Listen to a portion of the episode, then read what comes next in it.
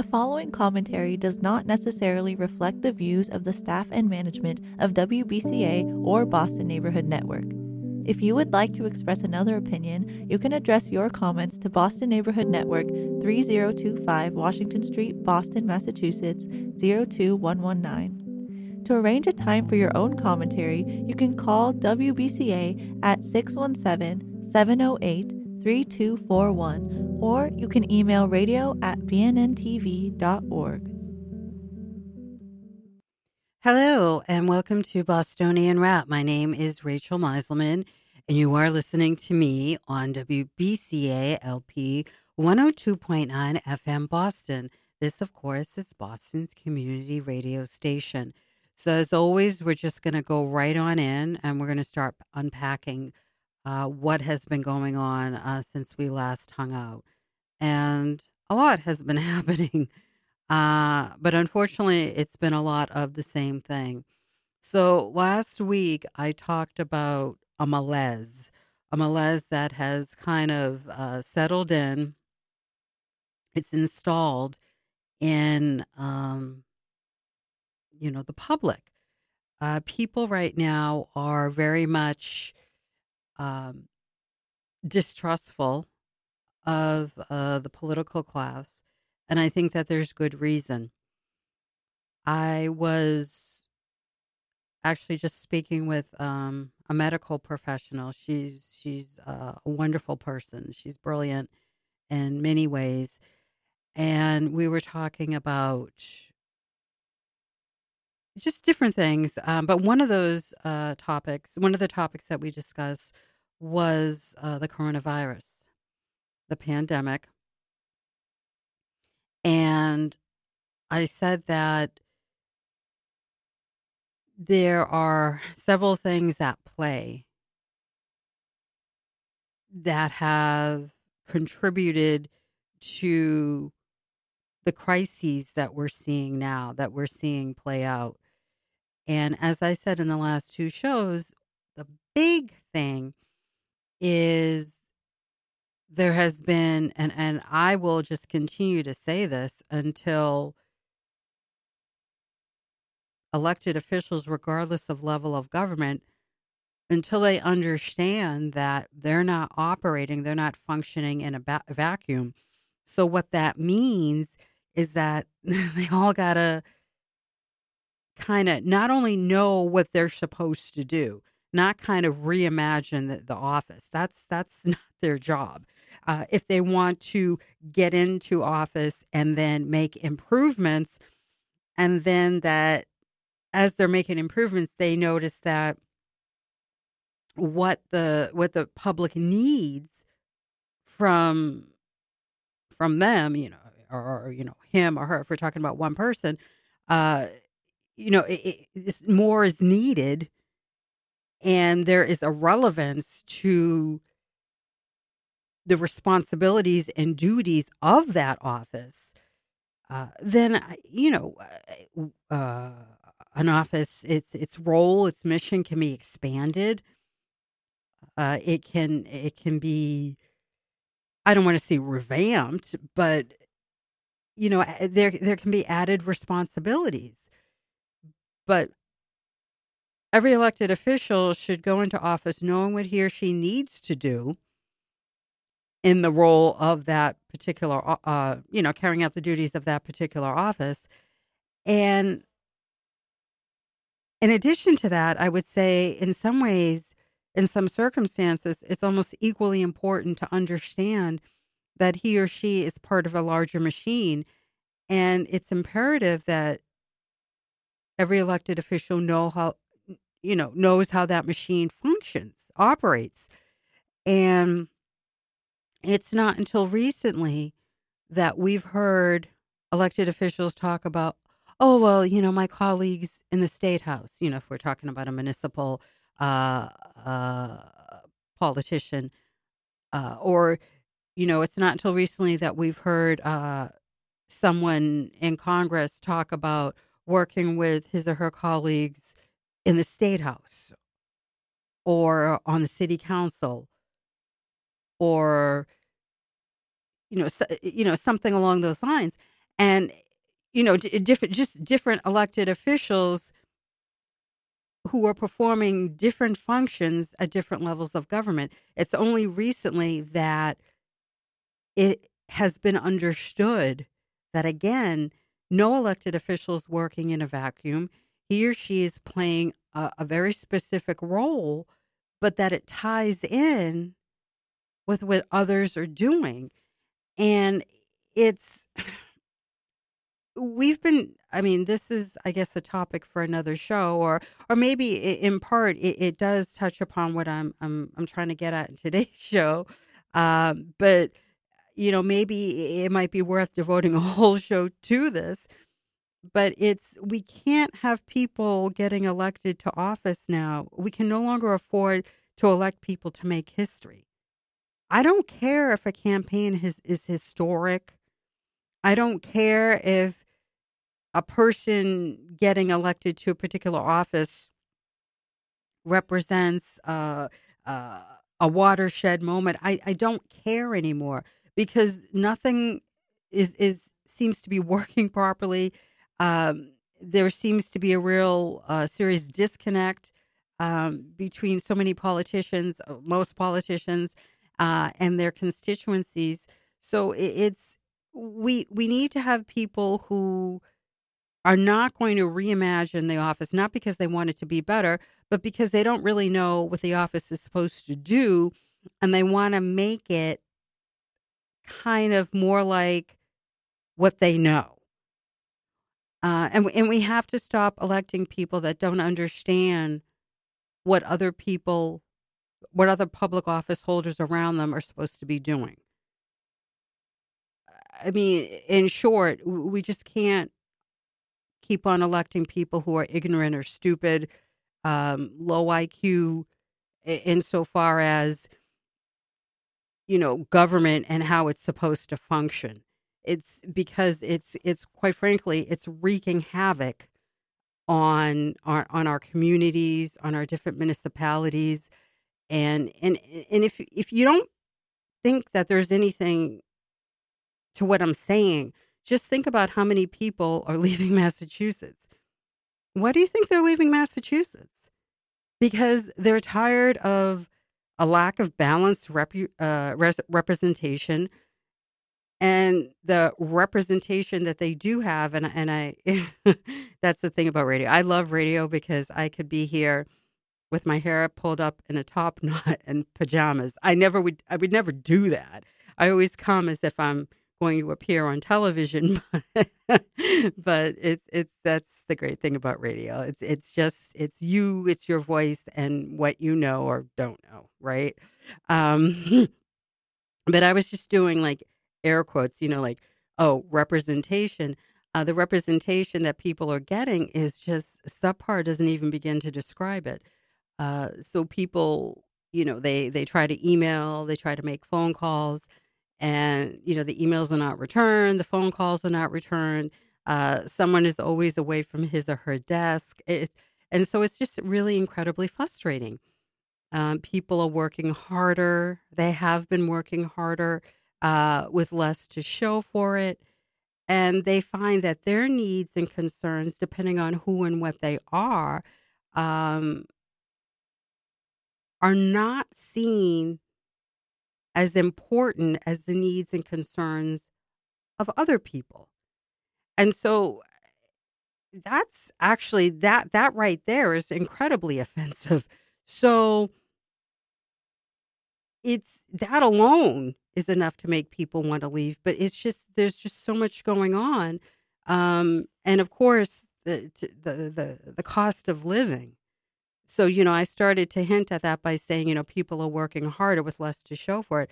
It is so expensive in Massachusetts. Boston is, you know, the capital, of course, is is the third most expensive rental market in the nation. It's ridiculous. I thought about it. If you make if you make let's see, $75,000 a year, which at the end of the day is not a lot of money for Boston. Isn't that sad? It's just, it's not. It's conceivable that you won't be able to afford to live by yourself. So to be able to live by yourself, really, I would say that you need to be making another ten thousand um, dollars to be able to afford rent, utilities, uh, and if you have a lot of expenses, you might actually have to make more money. So it's just, it's really a sad state of affairs. And the middle class, I'm always talking about the middle class, um, but we don't really have much of that anymore. Um, it's just various grades of of of of being poor. you have the working poor, you have the upper working poor, you have the middle working poor, and you have the lower working poor, and then you just have the poor. Uh, so Massachusetts is is very much very diff. It's a very difficult state in which to live, and that's a shame because it's such a beautiful state. Uh, we have tremendous resources, but again, when we elect people because we want to make we want to be a participant in making history as opposed to being a participant in making a difference uh, it doesn't matter what kind of resources that we have uh, because they're not going to be utilized properly um, they're going to in fact be squandered or they might not be used at all. And so it's just it's it's become for a lot of people an untenable situation, and that's why they leave. You know, people go to Texas. You know, people who lean more right, who are Republican, they want representation and they have a right to representation. My goodness gracious. It's, you know, like about a decade ago, it was a bit of a joke. Oh, uh, you know, a Republican running in, the, in, in Suffolk County. So, you know, Suffolk County is, is most of Boston it's uh it's Chelsea, it's it's uh it's Revere, it's it's Winthrop and uh you know there was there was a time when yeah, I mean the, you know people would joke. People don't joke anymore. They're they're outraged. They think it's they think it's I mean one person described it as sick. Um I would describe it as disgusting or pathetic. It's it's not okay to be a one party state. And and we have now people who are on the left, but they're you know, I find them reasonable. And and and just so we're clear, I'm not saying that because I think that if you lean left or you're somewhere on the left that you know you're necessarily going to be unreasonable because you know there are people on the right that I, I can't stomach. So I I I try to be respectful of as many viewpoints as I can. I mean, obviously, there's some stances that you know I, I would think that most of us would find reprehensible, but I, I try to be as tolerant as different, um, as many different political uh, stances, perspectives uh, as as I possibly can and I don't attach um, a kind of uh, integrity uh, quotient to someone based on the letter that comes after his or her names. I don't. I don't do that. Um, but you know, there are people on the left. So as, as I was saying, um, that you know, they're like, wait a minute, this is. I mean, even they are, are are starting to say like, what's going on here? And they're saying, well, you know, we're headed for a one party state. And I would say that we're there. We're there. Um, it's it's very much the fault of the Republican Party. Um, it's long been a party that's functioned more like uh, a social club rather than an actual political party, and it's been the benefit to a select few to the detriment of the majority, the great majority. Um, and so it's tremendously frustrating.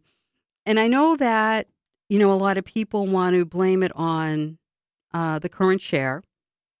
Uh, and the current share, of course, is you know, Jim Lyons. Um, but I would say that you can't blame the state of the Republican Party entirely on Jim Lyons. I mean, we've been we've been in a situation. I'm going to call it a situation. That's that's nice and diplomatic, isn't it? We've been in a state. We've been in a state uh, for quite some time, and it's just it hasn't been a positive one, and, and it's just now it's just a matter of it's it's just been deteriorating, and it's it's not comfortable. It's it's not it's not ideal. Uh, it's far from ideal. And so, again, even if people are not inclined to vote Republican, they still lament the fact that there's not a viable second party. And, you know, I'm kind of tired of saying, well, that's got to change. I mean, a lot of people don't want it to change. I mean, if you actually listen to some people who are Republican, they'll tell you, well, don't run. Oh, we can't run anybody because, you know, the climate. But you say to them, okay, so when exactly would be a good time then? If this isn't the right climate, as you say, well, when exactly would it be appropriate or better to run? And they'll throw out something, you know, they might throw, you know, uh, a time when it would be better to run. But really, it, it doesn't, whatever they say doesn't really mean anything because I can assure you that the same people who are telling you not to run because of the climate, those are the same people that when the climate is supposedly better,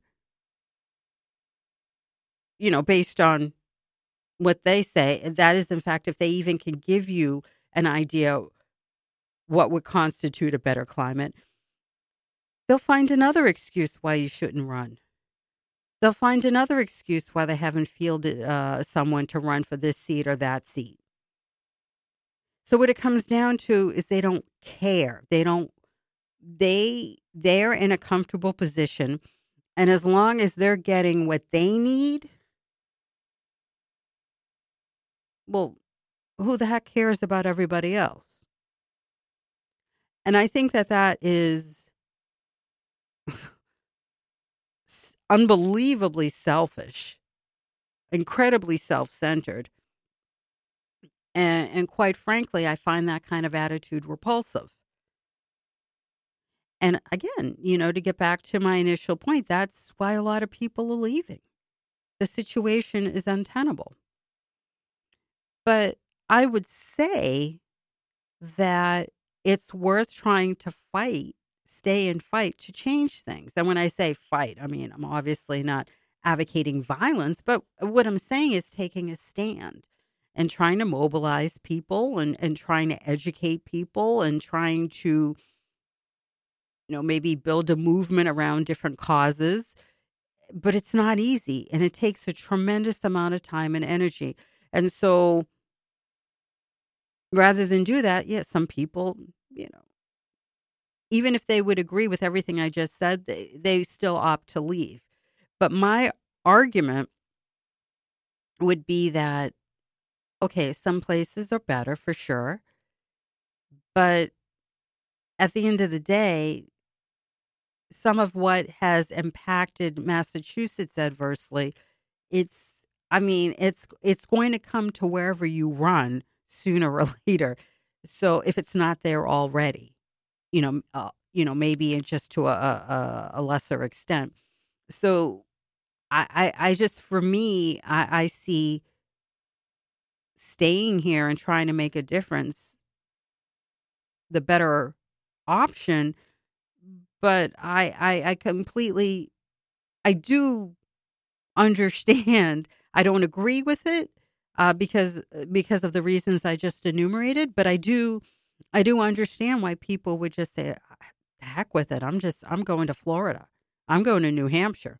I'm going to Texas. I'm going to I'm because people are tired. Okay? So the malaise.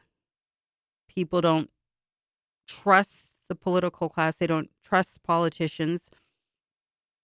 And when we talk about uh, the coronavirus and the pandemic in particular, and that's what I started to talk about. Um, and I was saying that I was having a conversation with a medical professional who's just, she's outstanding. She's a lovely person on the inside and out. Um, you know, that's, that's the first thing I, I said, you know, like we didn't get a coordinated response from our politicians. Yet they're all supposed to be working together in one way or shape or form. So there was that. Um, another reason for people's anger and frustration,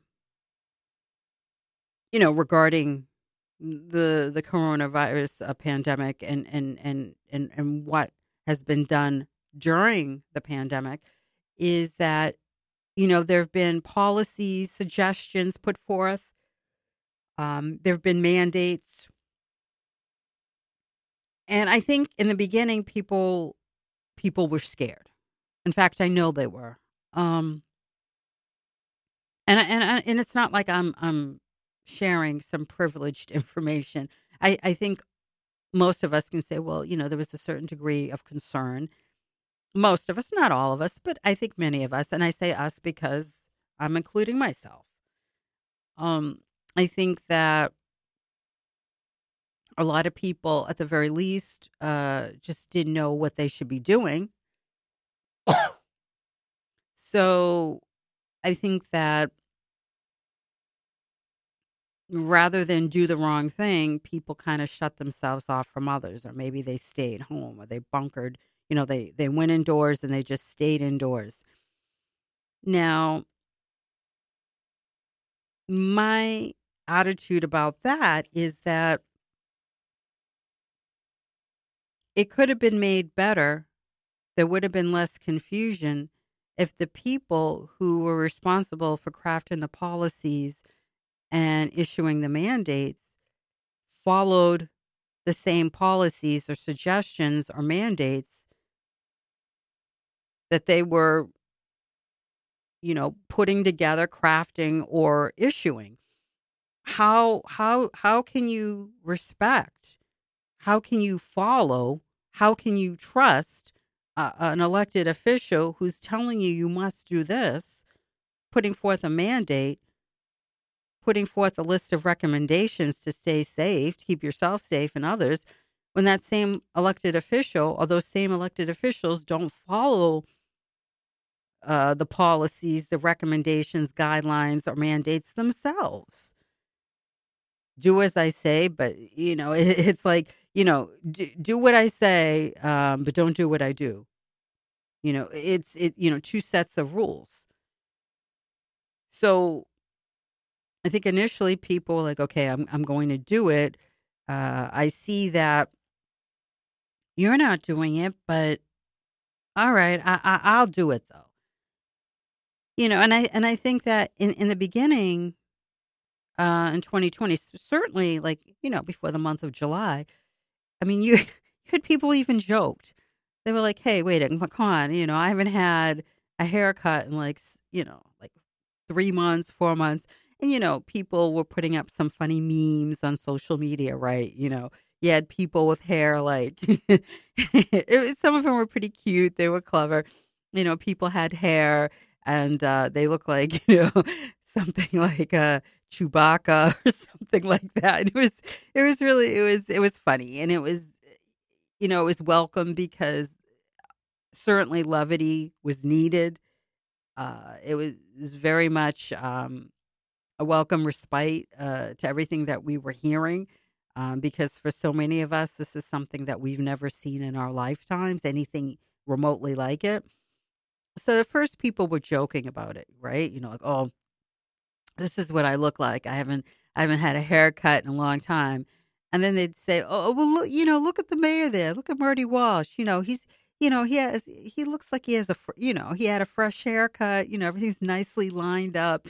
you know, and people were pointing it out, but they weren't. It there wasn't anger, right? It was more like, hey, come on, man, you know, like what what gives there? But over time, people stopped joking. You know, because when when we kept on getting mandates, when we kept on getting guidelines, and the people, as I as I say, you know, I continue to say, you know, the people who were putting them forth or putting them into place weren't following themselves. People were like, okay, well, I've had enough of this. So that's the second thing. And the third thing I said to this medical professional, I said, you know what? If I were an elected official during a pandemic, I can tell you that I would have, or I would immerse myself in the, in in in, in the issue. I would. I mean, I'm not suggesting that I would. You know, no one's talking about oh going to medical school or something like that. No, but I would have, or I would make sure that I really become familiar with the topic as much as I possibly can, uh, given that I don't at all have a medical background. But I would do that so that I could better understand what I need to do to keep my constituents safe. And so then when I spoke with my colleagues at different levels of government, I could advocate for different policies um, that would be to the best benefit of my constituency. But I didn't see that. I didn't see any of our elected officials. Well, not, I mean, some, they took the time to really learn about the virus, to learn about uh, the impact um, of the virus, uh, what it what it could be. Some of these elected officials um, considered the the the the very critical fact that this this pandemic it's it's multifaceted that yes on the face of it it is physical right? We're talking about our physical health but then of course that's intimately intri- inextricably uh, linked to our mental and emotional health um, and then because of the policies, guidelines, and mandates put into place, that's then, of course, connected to our financial health. So there were some elected officials who who understood all of that, and so they tried to advocate and work accordingly on behalf of their constituencies, respective constituencies. But most public office holders did not do that. And so it was incredibly frustrating. And so I said all of this today to this medical professional. She agreed with me. And she's not the first one. She's not the first one to agree with me. These are the three things that should have happened. Again, coordination between the different levels of government. Number two, if you are part of a body that is advocating or not uh, uh, advocating that is uh, issuing guidelines or if you are responsible for issuing a mandate follow the guidelines respect the mandate that you're issuing or that you're supporting. It, it can't be good for your constituency it can't be something that is there to protect your constituency, but somehow you yourself or you yourselves, I mean, if we're talking about, you know, obviously, uh, you know, this one and that one and this mayor or that governor or the, or the governor. I mean, it, it can't be something that, okay, well, this is going to protect you, but I'm not going to follow it. So, all right. So then, then your constituents are going to start looking at you and saying, well, why do I have to follow it if you don't? What do you have like superhuman, uh, superhero immunity? Like, what's going on here?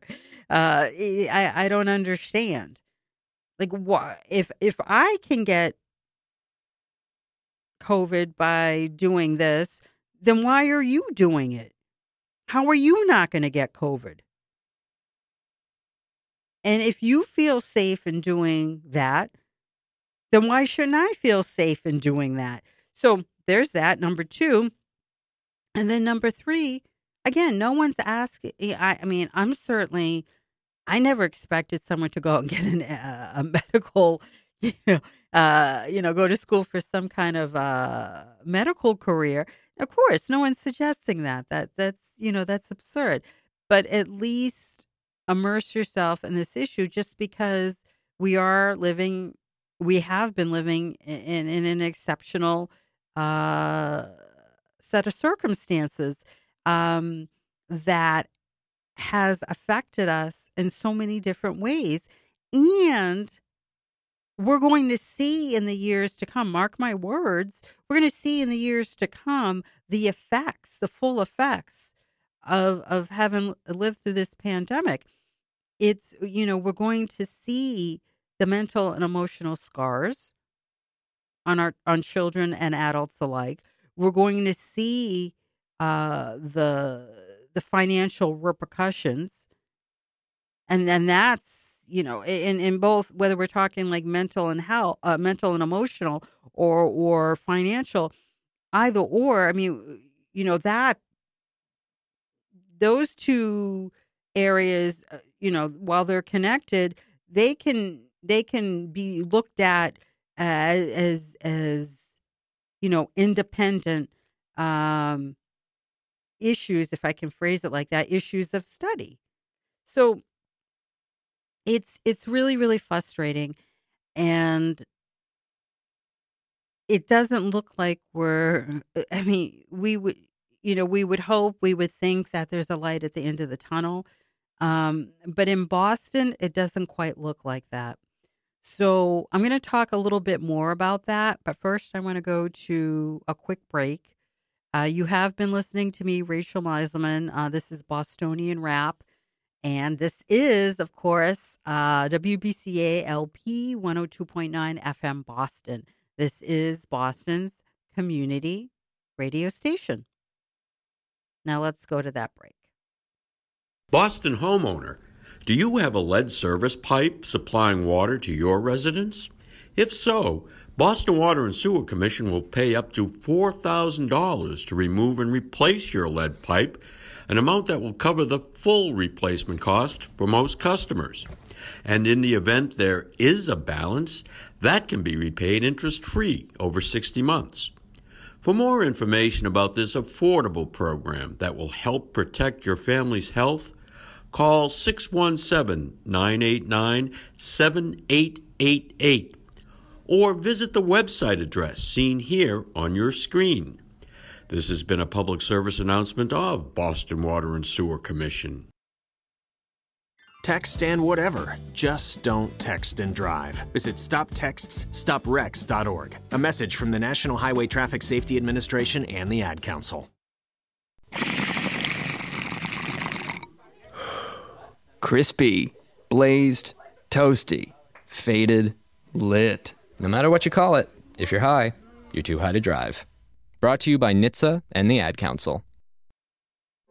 The possibility of lung cancer can be pretty scary, especially if you're one of approximately 8 million current or former smokers at high risk. That's why SavedByTheScan.org wants you to know that now there's a breakthrough low dose CT scan that can detect lung cancer early, and it only takes 60 seconds. You stop smoking. Now start screening. For an easy quiz to see if you're eligible, visit SavedByTheScan.org. It could save your life. SavedByTheScan.org is brought to you by the American Lung Association's Lung Force Initiative and the Ad Council. Hello, and welcome back to Bostonian Rap. You've been listening to me, Rachel Miselman, on WBCA LP 102.9 FM Boston. So, you know, I've been discussing at length the lack of ease that people feel, the lack of trust that people have toward their elected officials. It's, it's, it, I mean, people are actually literally saying that to their elected officials. So, I mean, honestly, if you're uh, if you're an office holder at this point in time, you, you really do need to uh, be there for your constituencies. You, you really do need to be picking up the phone. Uh, you really need to be returning emails. Uh, you really need to show that you know what you're doing. Um, it's it's not enough just to uh, show up and and and be and be present. Uh, you have to be uh, proactive, and so you have to in a situation where a constituent needs help, you need to be able to ask the right questions. Uh, it, it's not about finding out just what this person does or or, or uh, how things work. I mean, if you're a Boston City Councilor, I'm sorry, but that that's offensive. Like you you you should know you should have a pretty good idea about what this one does and that one does so that again when you're in a situation when you're dealing with people who are in need or or just maybe not even need but they have a question you should be able to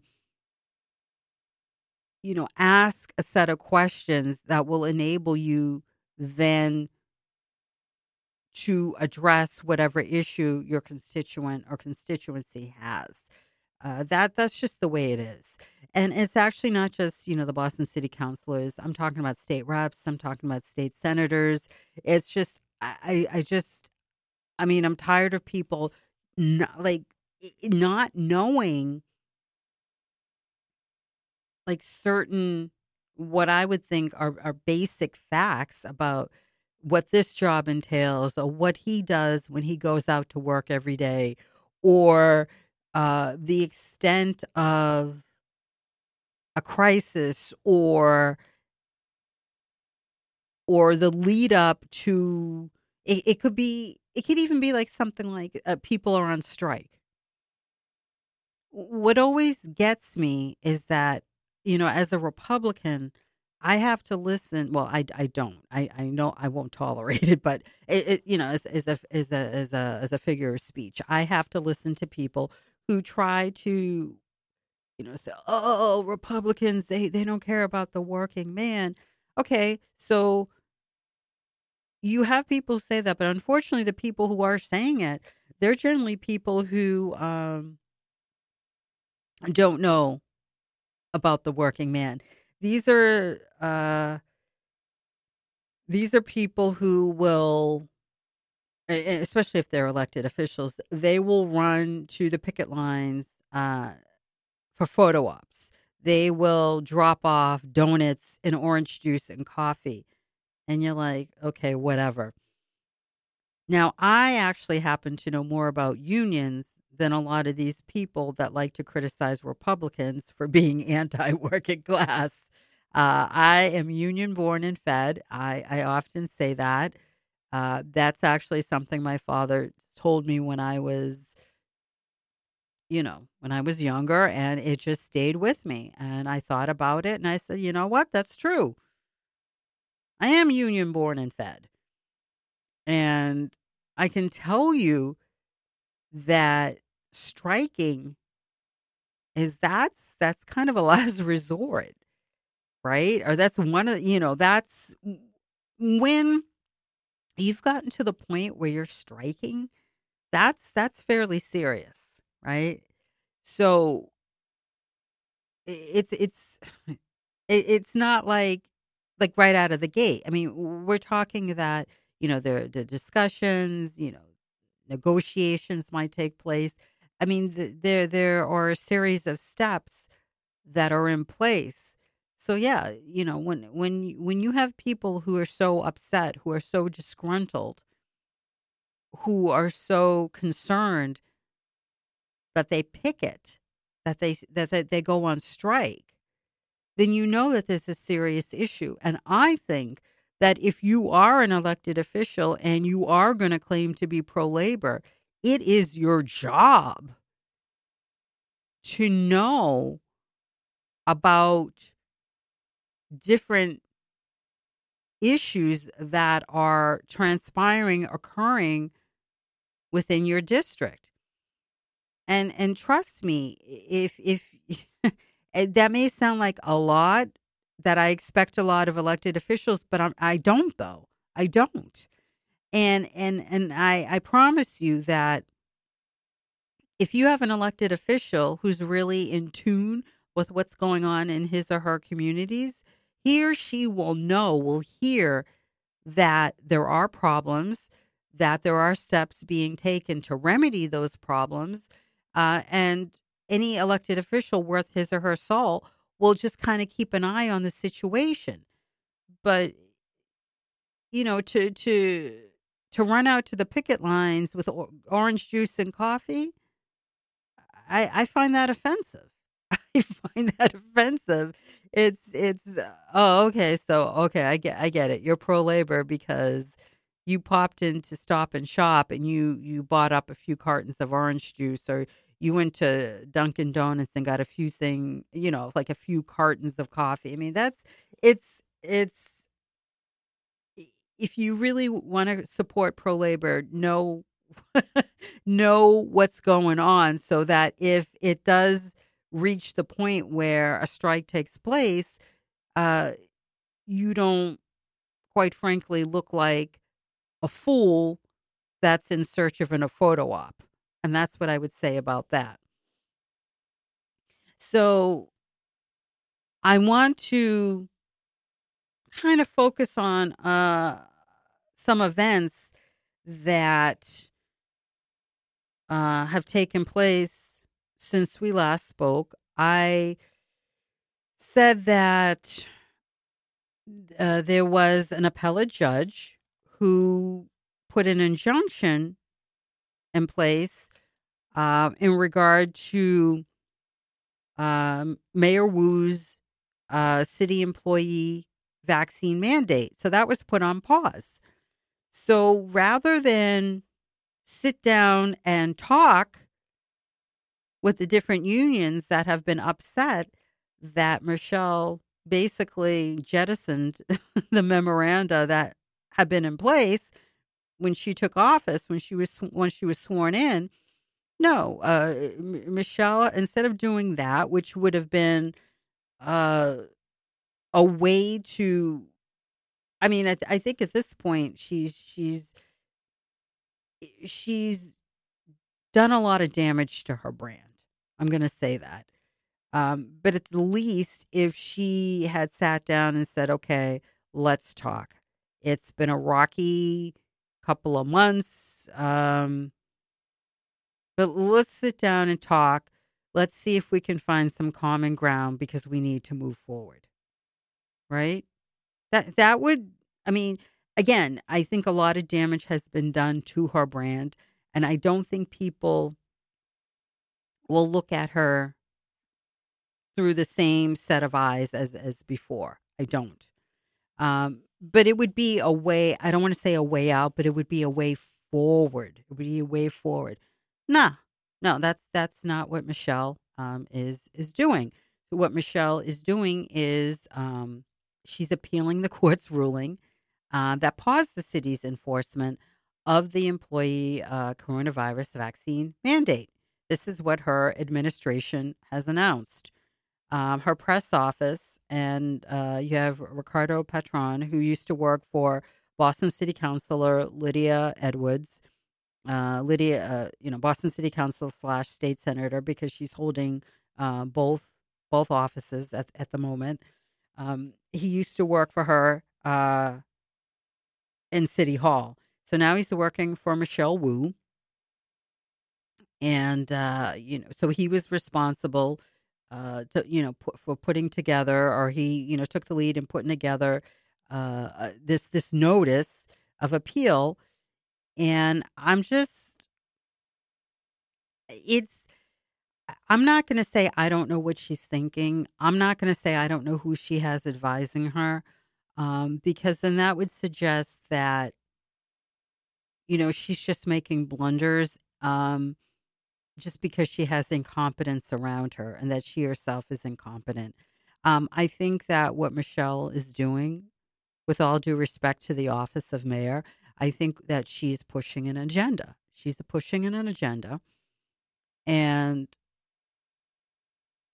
if people have their their causes, ha- have your causes, but if you're an elected official, if you're a public servant, you have to remember that you're a public servant, that that you are not an activist, that you're not there to implement an agenda. I mean, you can you can advocate for certain policies, certain ideas for sure. But at the end of the day, the priority's always got to be the needs and the concerns of the people. And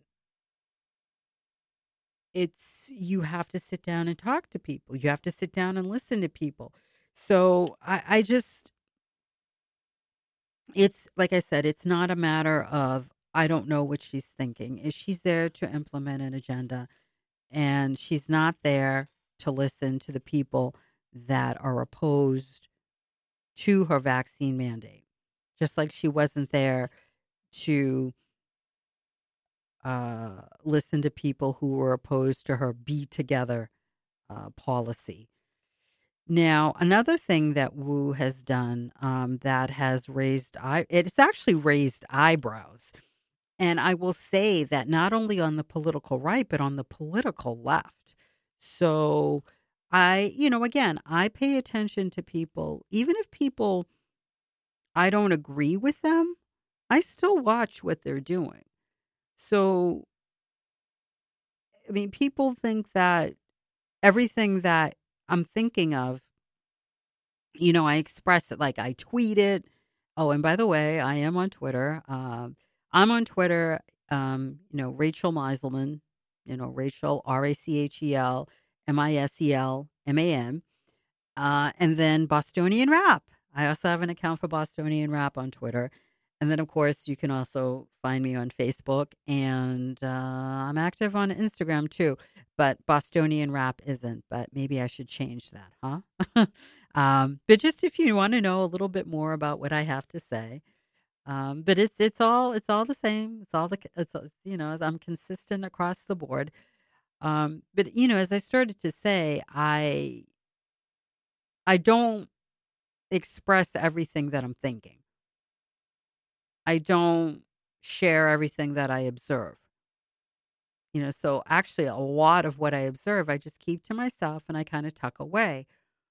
Um, but what I did notice, and that, and what I did want to kind of speak to, is that Michelle, this, uh, you know, this, uh, this, this new move where she wants to, uh, wants to ban protesters from demonstrating, um, from what's it 9 p.m. to 9 a.m.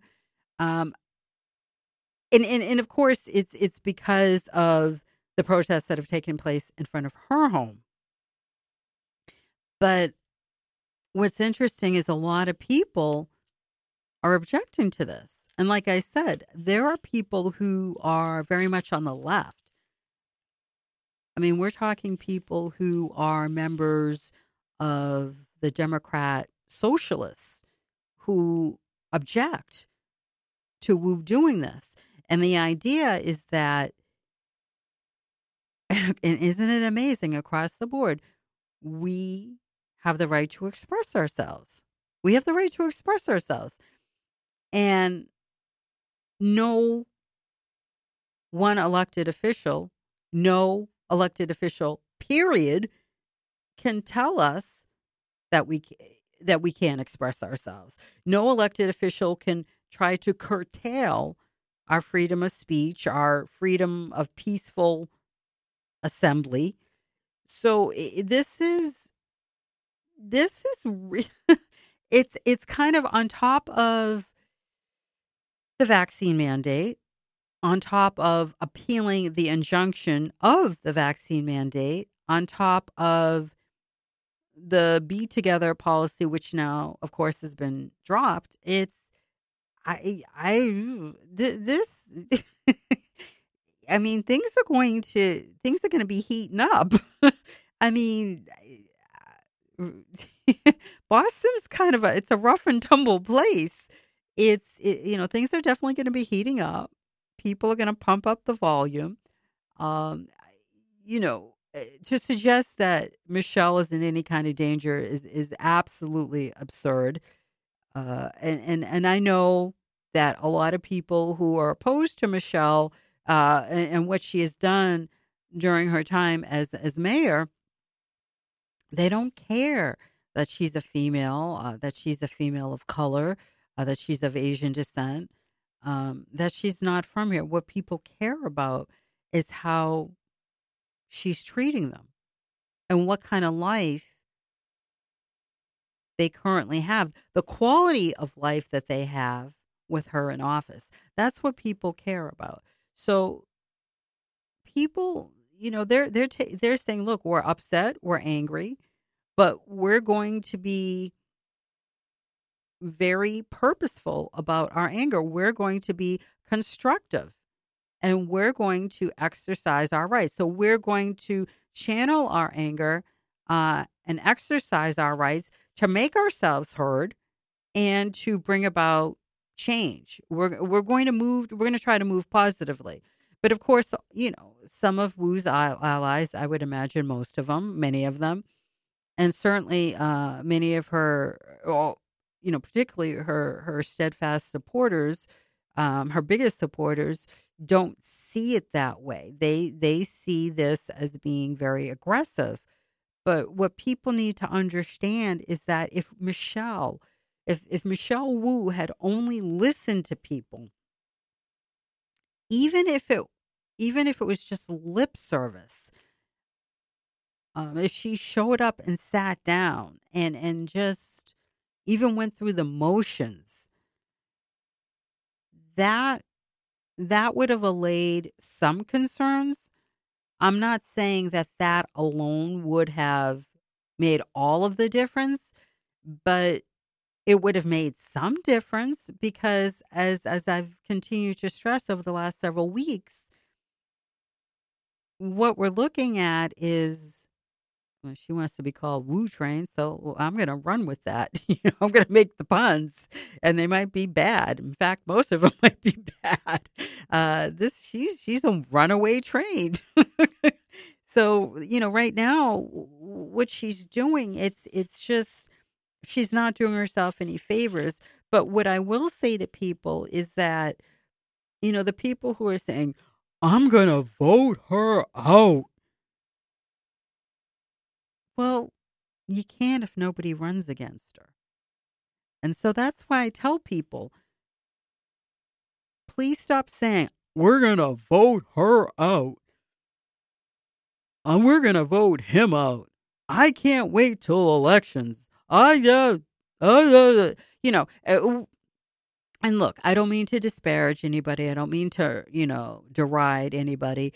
But, you know, honestly, really, I, I kind of like you know we got to do our parts you know we got to we we have some lifting to do on our ends. So we have to understand that if no one runs against and, and, and it's we're, we don't need to just be talking about michelle. It, it could be anybody. Let's talk about boston city councilor lydia uh, edwards. Um, you know she you know state senator. Um, so she will be leaving the council in april and I believe, yeah, I believe it's April, and um, you know, it, people are saying we're going to vote her out. Well, you're not going to vote her out if nobody runs against her. And so, people, what I have found is people like to post on social media. They love doing that, and and I'm not saying that that's not something that should be done I mean, I certainly post a fair amount on social media, but what I'm saying is at a certain point, and this is just my opinion, someone can listen to me right now and say, you know what, Rachel, have a seat, put a sock in it. Like, I, I just, whatever.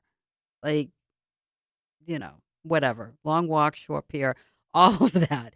But, but really, I, I just, you know what I always say is, and I really do always say this people might not like what I say or how I say it, but I, I really do often just break it down to the bottom line. And my bottom line is often not without validity. And that comes from having a tough, no nonsense grandmother. May she rest, my, my beautiful grandmother rest in peace from Roxbury, a no nonsense girl. Then I, uh, you know, my my mother was was a, a different different um, or is a different animal. But my father is kind of cut from the same mold as his mother, my grandmother, and he's he's a no nonsense kid from Dorchester. So what that all translates to is if I open up my mouth, I know what I'm talking about, or I think I know what I'm talking about, or I think I have uh, a point to make that's worth consideration. You know, at some point, the activism on social media has to translate into the real world. And so you want to hold these elected officials accountable, you have to find people to run against them. Otherwise, you can make all the noise you want, and they'll do what they have to do to assuage your concerns or to keep to keep uh, uh to keep you at bay or to maybe even win you over, convert you. But if you really want transparency and accountability, part of that is making sure that uh, these elected officials don't continue to run unopposed. And if someone stands up to run, it's not just about voting for that person. What people don't understand, uh, because right now, a lot of candidates are collecting signatures. You have to sign for candidates. It's that's in some ways that's more important than voting because if a candidate doesn't get signatures, uh, he or she can certainly run a write-in campaign, but that's not easy. I know something. I know a thing. As some of you will recall that I know a thing or two about running a write-in campaign. And, uh, you know, I made a lot of good points, I think, I hope. Um, but it's certainly not an easy task. And it, it really is important to make the ballot. And so people have to give a signature, they have to um, see how they can support candidates. They need to run for office themselves. Uh, but but the activism, the the efforts to to make Massachusetts a place where we're no longer going to hemorrhage the pop or the population is is no longer going to uh, hemorrhage. It's it's going to stop uh, bleeding uh, we need to have balance. And and I think that you know that might even require working outside um, the the the false two party system because we we don't really have a two party system in Massachusetts. We are a one party state. Just so we're clear. And so we have some Republicans who are in office and I know a lot. I, I know all of them actually, um, because you know it's not a lot of us, so you know who's who. So you know whether you know that person personally or you know of that person, uh, you know you're familiar. The idea is that um, you're at the very least acquainted, or, or like I said, there's a familiarity, and they do a good job. But I feel like in some respects they operate outside that two party that that false two party system. And what they do is they just they're able to get elected and just they're able to carry forth republican values but they're able to do it and just put their heads down and work. Um, and they're almost independent in what they do. And and we've got to change that. So i'll be talking more about that because the idea is we need representation. We need uh, elected officials that are going to partner with their constituencies, and we need we need an influx. We badly need an influx of new ideas. But that's all I got for you today. That's all I got. and I know that was plenty, but that's all I got. Uh, I look forward, as always, to hanging out with you next week. The preceding commentary does not reflect the views of the staff and management of WBCA or the Boston Neighborhood Network. If you would like to express another opinion, you can address your comments to the Boston Neighborhood Network, at 3025 Washington Street, Boston, Mass. 02119. Attention WBCA LP 102.9 FM. If you would like to arrange a time for your own commentary, call WBCA at 617 708 3241 or email us at radio at bnntv.org.